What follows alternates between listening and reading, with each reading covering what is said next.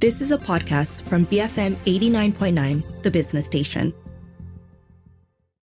Hello and welcome to Live and Learn. Terrapuri, located in Terengganu, is no ordinary resort. The name Terrapuri translates to the land of palaces, and the resort is known for its unique and authentic Malay architectural heritage. In this interview, Sharaad Kuttan speaks to Alex Lee, the passionate founder of Terrapuri, about preserving heritage, the challenging cultural perspectives in Terengganu, and his future projects.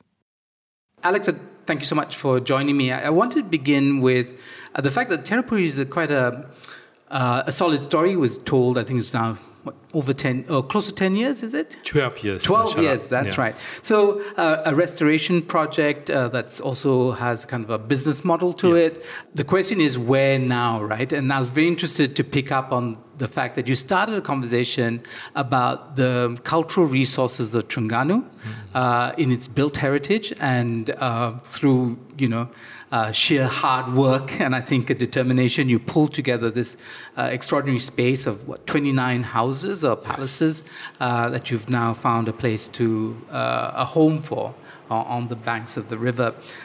Where for you is the next stage for the kind of cultural project for Terengganu in particular?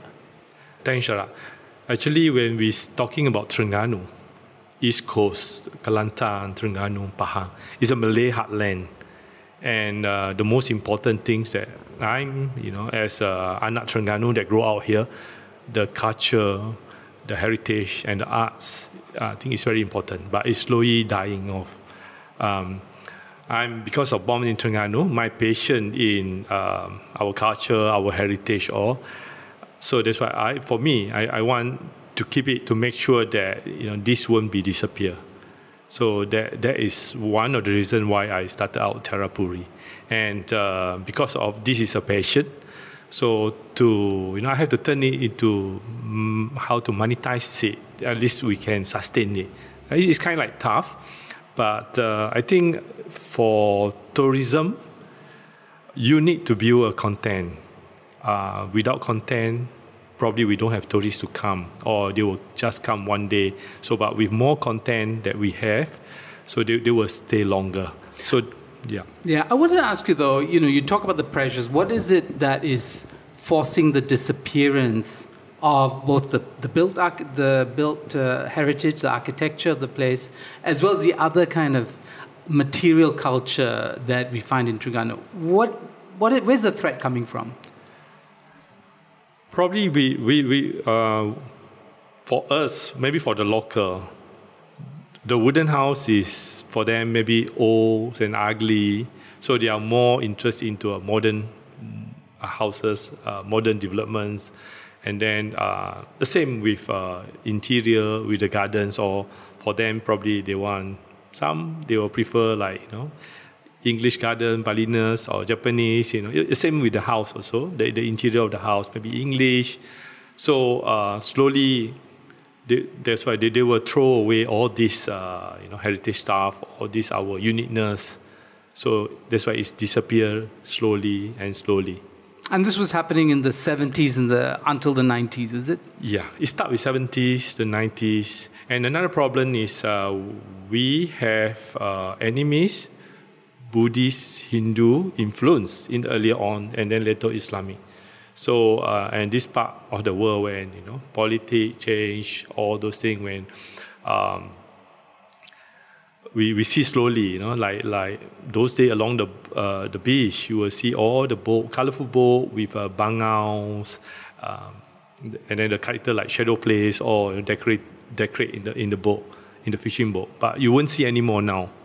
Uh, same with uh, a dance. Right. So this is because of changing cultural sentiments about what can be shown on your board, what you want to decorate it with. Yeah, that's right. Yeah, because uh, we we losing in the 70s, in the 80s, you see have beautiful Terengganu if you're traveling along the coastline, 244 kilometer, colorful bowl with a decorative uh, bangal, you know, wayang kulit figure, all those things. So that is uh, very unique to you know travelers and it disappears slowly. That's why, for me, I, I, I take this effort to collect all these things and then turn into a special, special resort. It's a museum. So it's a content of tourism. Because if you see in Malaysia, so we got a problem that we don't have a heritage sites like what you have in Thailand, Sukhothai in Thailand, Angkor Wat in Cambodia, Borobudur in Indonesia, but we don't have. But in fact, we have our traditional, let's say, my project is a 100 to 200 years old heritage house or palaces. So, but we cannot do in situ. So, so that's why what we did, we dismantled it and then placed it in one area. Uh, but inspired from the old kingdom like Langkasuka, and then so we put back in the old way, in the old style. Right. So, if I understand you correctly, this is a private effort. A private individual like yourself uh, with the passion and the resources to uh, recover the, the, these materials and and to and now and store them. I understand for quite a long time before you found a home for them. But what about government? What about uh, universities here in Terengganu? Did they see the value, or did they too part of this drift away from valuing that past? Uh, we see the understanding of our culture is not deep enough. That's why uh, probably in the university or in, in Kelantan, you have UMK that focus in cultural heritage, all those things. So, but uh, the thing is uh, a bit shallow. You don't go deep enough. So then we, we can see slowly the, the culture, you know, without, without soul. So that, that is a problem that, that we facing. Because uh, like in Malaysia, tak kena maka tak cinta. So you have to know uh, the culture first. You have to understand first your own culture, and then then you can you know explain. Then you can really preserve or you know love your culture. So that is a challenge that we're facing. So it slowly disappear. Uh, we see the importance of culture here that we can leverage and it can turn around our economy. And it can be community-based tourism, uh, you know, community-based culture tourism, uh, like how success story in Ubud in Bali, and Phuket, probably in Thailand. So we can do that we, because Terengganu, also known as the cradle of Malay civilization, and up north in Kelantan, the cradle of Malay culture. So this is important that how we, the state or you know the country, leverage from this and then to promote and then to to make it, you know, to bring it to the next level. Right. So before we get to a conversation about uh, tourism, uh, you already kind of mentioned that, in fact, in many ways, one of the dangers that you can also turn all these objects and these cultures into a museum piece, and then they're dead. They're just yeah. objects in, in a case, right? Um, but one of the things I understand keeps culture alive is that it's part of your daily practice. That we see that in Bali, right? People still live their culture, and they live their art. Is that true here? Is there still a class of artisans? I mean, in reports about your hotels, they talk about these houses that have no nails, they're all pegs and, and joints. On that level, how do you, um, how is that heritage kept, the artisanal knowledge uh, re- uh, preserved? Well, um, we have lots of artisans in Terengganu. Um, Mubin Sheppard mentioned about in, in the year 1962, there's about you know few thousand, three thousand songket weaver in Terengganu those days. Yeah? So they, they are very good artisan. But uh, recently we got getting less and less because of demand. Uh, we have a lot of good carpenter to build the house those days. Also, lot of uh, tukan to a boat builder. So they build a traditional boat but they are getting less and less because of no demand. Uh, nobody want to build a wooden house anymore. The wooden house getting more uh, costly. Uh, with uh, Chengal wood, it costs like more than probably fifteen thousand a ton. So that is a challenge. So um, that's why when, when we're doing uh, our restoration project, so we're buying the old units, we bring, uh, we bring back like for Terrapuri cases, we managed to train three group of the carpenter, the tukan, the artisan. So uh, now we have this few group of them uh, actively building houses, traditional houses all over the country. So which is, you know, I'm very proud of them. Uh, how yeah. do you, do you, can you pay them equivalent to what they might get if they go for a so-called modern job? Yeah, in fact, they will get more. They will get better uh, salary compared with a modern job because uh, this uh, technology is old technology. You don't use nail, uh, you use uh, wood pad which is uh, Pasak and Tanggam dan Pasak. So this is technology uh, in the house, also in the boat builder.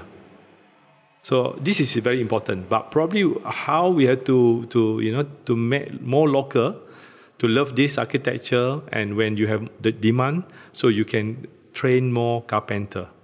The same like a boat builder in, yeah, we are very famous with boat building, traditional boat, traditional yachts at Pulau Duyung. But now they are dying. So, right, right. So one of the resources I understand are things like, uh, so you mentioned songket, uh, batik is another thing that often comes out, wood carving yes. is the other, and then boat building. All of the three that you mentioned. Uh, are we missing anything? Is are there other traditional re- resources uh, that haven't been um, thought of as potential for um, sort of to, take uh, to the next stage? Yeah, we have we have lots. We have like uh, basket weaving, uh, they, they call it uh, in in situ area. We have in the old days we have silver but dying. We have uh, brass, so it's also dying uh, arts. So this is uh, the, the challenge that we're facing because maybe no demand, and uh, with modern technology, uh, you can you can buy cheaper things from China. So this is all the challenge. But um, I think we have to really work out, probably work with artisan, work with interior designer, to come up with why not uh, we have uh, you know Terengganu style, Terengganu gardens, uh, Terengganu interior. So with that thing, we can promote our, our, our craft. So to use as a as an interior design. So probably we, we can call it as a Malaysia garden too, or Malaysia, you know, interior Malaysia style. So I think that that's the thing when we have to go to the next level, and we really have to work with uh, the you know the, the good artists and with the local artisans. So maybe we have very nice basket. So why not turn this basket into you know the the, the lamp or whatever? So that that is the things that I think we we should go uh, to the next level. Okay, I'm speaking to Alex Lee, the founder of Terrapuri, and we'll be back with more. Stay tuned to BFM 89.9. BFM 89.9, I'm Sharaad and welcome back. Uh, I'm speaking to Alex Lee of Terrapuri fame. Uh, we were talking about sort of traditional arts, Alex, and, um, and I can see, you know, the, the attraction of, of these objects. But how the, the, the, question of the next stage is not uh, simply one of commercialization, isn't it? It's also about uh, changing tastes and aesthetics. And I wonder where there is uh, interface between the traditional arts and these resources we've been talking about and contemporary design. Because if you're talking about demand, it is in making things contemporary that you are potentially going to get the demand. Uh, but in, we recently had a discussion, um, you know, around the Balai Seni Negara's program here in Kuala Terengganu, uh, where batik was shown in public, and there was some interesting conversations that came out of that. How do you see this? The potential to take the traditional into a contemporary direction. What are the challenges? Okay, if we take batik, we have very unique batik, uh, long history it, start earliest 90s in Terengganu and Kelantan. Of course, influence from Java or it start from wooden block, copper block, and also canting, all those things. Uh, but because of handmade, because of handicraft, that's why it's costly. And uh, nowadays, a lot of locals are buying machine print uh, with textile, yeah, but uh, with the batik design uh, when uh, they sell it in the market, it's, it's very cheap. You can sell probably like for shirt, probably about 30 ringgit for one shirt. Compared with batik, it may cost about 150 to 300 ringgit per batik shirt. So that is a challenge. But I think we should um, we should go for both. We should we should keep uh, the traditional way, uh, artisan. So how they paint batik, they can sell high. They they do more better or masterpiece but in the same time, we should promote this contemporary batik. Probably our motif. For instance, like Terengganu, we should have our motif. We have a lot of motif, our traditional motif, but no one promote. Probably it's time for state government or the Kraftangan to promote our motif. What's what's stopping them? What has stopped them? Uh, probably uh, they don't really you know go and brand that motif Like you see when you're talking about Parang, you will straight know Indonesia. Mega Megamendung, oh you know from Cirebon, from in Java. So, uh, but Terengganu batik or Kelantan batik, you sometimes like you don't you don't know what is Terengganu style or whatever. So it's a time to bring this traditional motif, to bring forward to promote this. Then uh, is I think for me, I don't mind to have contemporary design or machine print. So which is you sell at very cheaper level, so everybody can wear. And another one, you got artisan to do it. Yeah, probably it become batik tulis like what Indonesia did in Java. So you can sell a masterpiece. So you, you need these two. If not, like Pasar Payang, for instance, like songket, is send out songket from India, songket from Bangladesh. They sell very cheap. So the local will buy with songket, they will get this songket. So we have we have to go uh, very balanced, and we have to promote this contemporary, not only in terms of uh, yeah contemporary, but probably traditional design, but contemporary maybe a new design. So you need you need new motif of uh, probably flora design also of, of Terengganu. So I think that is uh, important. We have to really push this forward to be able for us to sell batik and then to brand batik as you know Malaysia product, Terengganu product. At the moment, is there a distinction for you between Terengganu product and Malaysian products? Yeah, Terengganu, you have Terengganu uniqueness, of course. Uh, yeah, it, it can uh, represent Malaysia, but you have uniqueness from Terengganu. You have Kelantan as well. So we have, we need, we need to, you know, we, we need to protect our design or we need to brand our design. So probably uh, beside international tourists, local Malaysian also can know when they come to Terengganu, okay, this is Terengganu batik, this is Terengganu design. At the moment, even our people from Terengganu or Malaysian, when you wear batik, they don't know this is Malaysian batik. Most of them are wearing Indonesia batik. So that is big problem. How do we lose that knowledge, uh, Alex? That's right. Uh, probably in Indonesia, they start from school, educations about their culture, about their arts, about their craft. So we have to go back to the root. Like uh, in a Malay a puisi, say, tumbuh berpunca, punca penuh rahsia, tumbuh tidak menejak kawan, memanjat tidak memaut lawan tetapi berlingkar penuh mesra.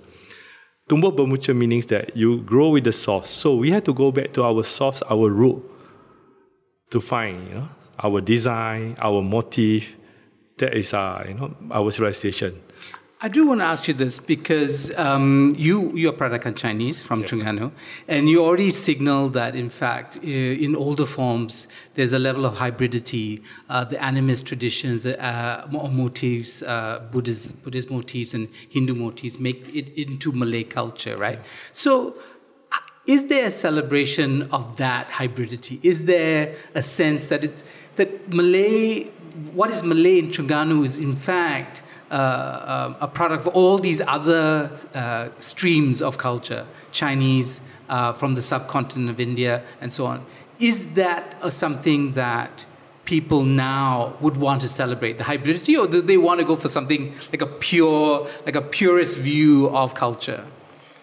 Um, well, yeah, we, we got a problem when uh, lots of our culture, when sometimes relate to religion, especially you know Hindu Buddhist, so that is a challenge that we're facing. so uh, we have uh, unique things like Mak Yong is listed in the UNESCO, but you can't perform Mak Yong now. Uh, we have Main Putri, which is a healing, uh, uh, you know, process that I, I was in Besut two, two, two days ago. They still practice it to cure, you know, when uh, hospital cannot cure, because this is a, a, part of their tradition. Kelantan and Terengganu in Besut in the north part. So they still, but slowly, uh, this form of culture slowly disappear. But uh, I think for me, I don't mind uh, you because as a, you know a lot of our friends are Muslim or you can take out the religious part. But I think the art parts, for instance, like the house, Malay house, traditional house, the house with the gable. So gable is a makara, is a vehicle of God. She lived in Ganga. But now, you know, they take out the makara. You won't see the makara anymore, the form of makara, but you see seeing the outlines of makara. You can't erase the history. So can see the beautiful architecture. They can go from Hindu Buddhist into Islamic.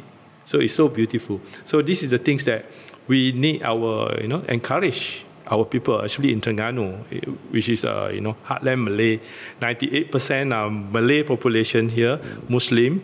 So they need to understand all this to be able then how they can transform. Then you still maintain your culture, you still maintain your art and heritage. Can I ask you though about so the minor, minority cultures in in Terengganu, say for instance the Chinese community, is the Chinese community equally interested in, as you uh, example, interested in that tradition, or are they too similarly discarding the past and moving forward? I think it's the same. They also slowly, you know, every, everyone go modern, everyone want digitals, games, or and slowly through. That's why probably is our role how to uh, promote this uh, form of arts, this form of culture. Actually, like for me as a Peranakan Terengganu, so I need to promote this. So through storytelling, uh, probably through uh, TikTok, uh, maybe YouTube or whatever. So we have to, to tell the good story. Like our Peranakan, we know as Chei Mua, which is in Hokkien, where the people that wear sarung. So which is assimilated into the Malay culture. Terengganu Malay, they speak uh, Hokkien and they speak Terengganu dialect. So this thing that we want to promote, and to be able to get younger generation to interest into that, we have to turn into you know monetize it, or we have to turn into a bit contemporary. So then we can slowly get to promote them. So I'm started uh, pushing this uh, Terengganu Peranakan since into 2013. 2014, we have uh, Terengganu Peranakan Festival. So we do it in, in Kampung China, in Chinatown. And uh, very lucky, uh, we managed to have uh, Tuanku Sultan of Terengganu to officiate that, that festival. So uh, from there, so we promote first thing the Terengganu Peranakan cuisine. So you got special food, which is different from Malacca, different from Penang or Singapore.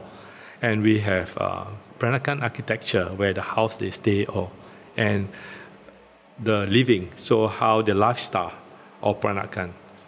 And also their attire, so where they wear uh, potong kok, uh, sarung, peleka, and so on. And celebra- celebration that they celebrate. We may assimilate into Malay culture, we may eat with hand, we eat uh, budu, fish sauce, or, but uh, we celebrate Chinese festival like New Year, uh, Mooncake Festival, and so on.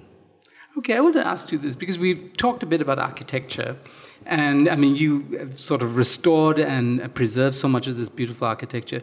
When you talk about the city itself and some of the decisions that have been made about the city, I wonder though where that aesthetic has gone because, and not my words, but somebody uh, recently told me that um, he thinks Kuala Terengganu is going through a process of uglification.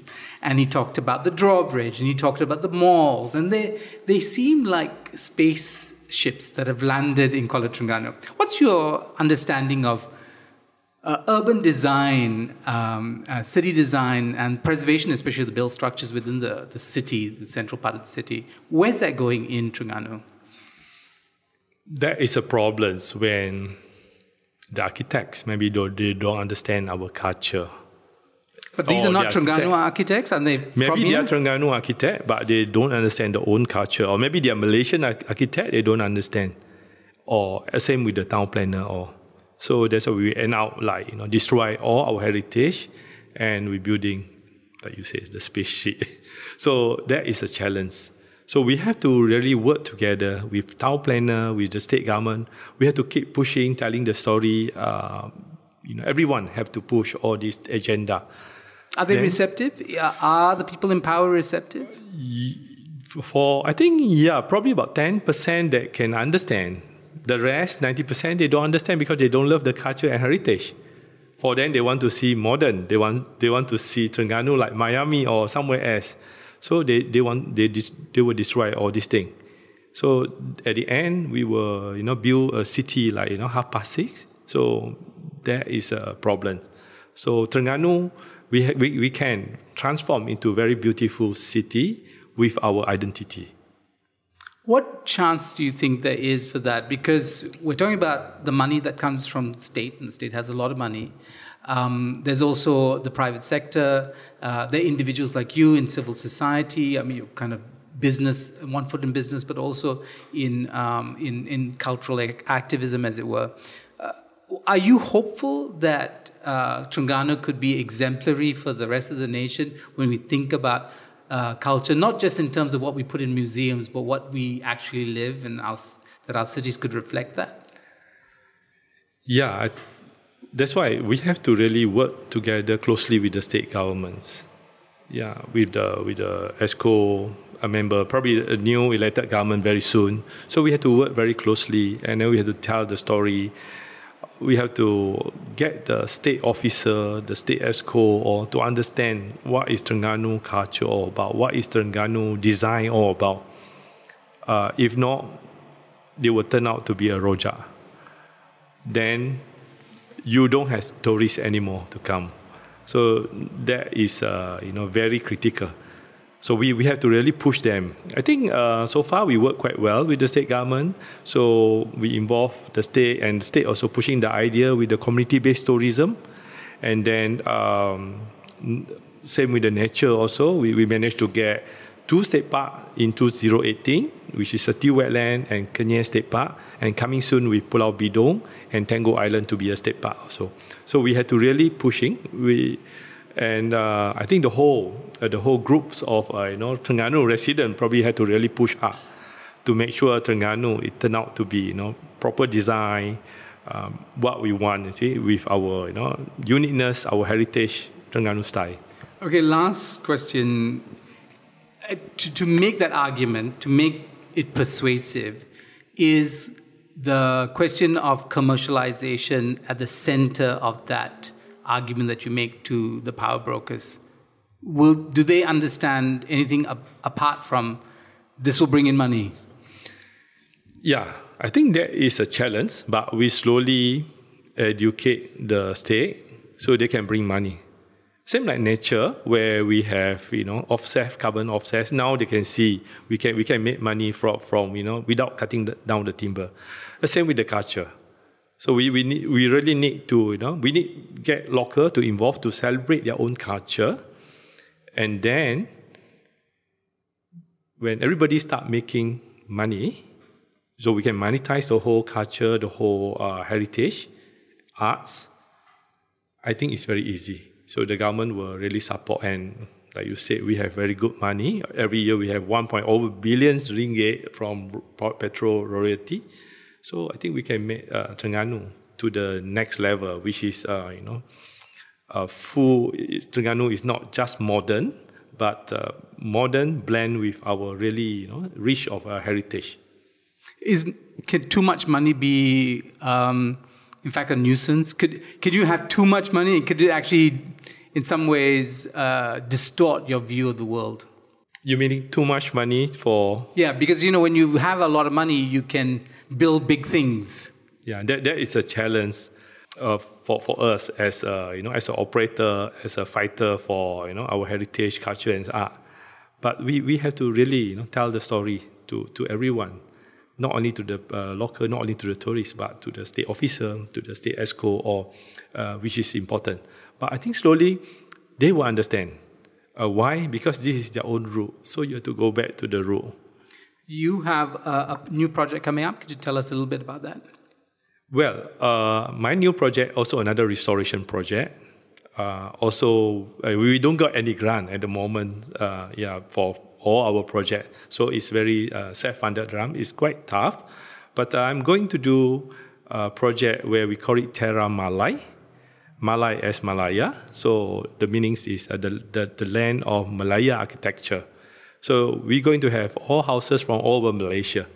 At the moment, we have six units out. So we have house from Negeri Sembilan. Early next month, we're going to launch one house first, Negeri Sembilan house. And then we will have a house from Kedah, from Perak, from Johor, Terengganu, and Kelantan. And the rest of uh, state of Malaysia. Plus, we have five units of old palaces that go, we're going to bring it back. Uh, we will name it as uh, Istana Putri, uh, inspired from old Istana from Kelantan in the old days. So we're going to to be to to make uh, to make it happen But hopefully, in this uh, one or two years' time, uh, depend on our financial because uh, this project is my passion.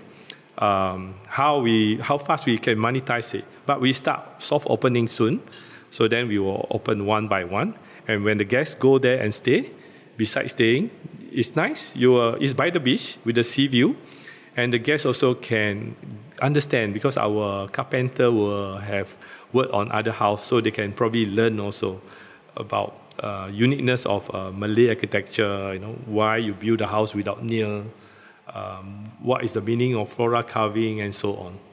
All right. Thank you so much, Alex. Thank you. That was Sharaad Kuttan speaking to Alex Lee, founder of Terrapuri. If you missed any part of our conversation, you can also check us out on podcasts.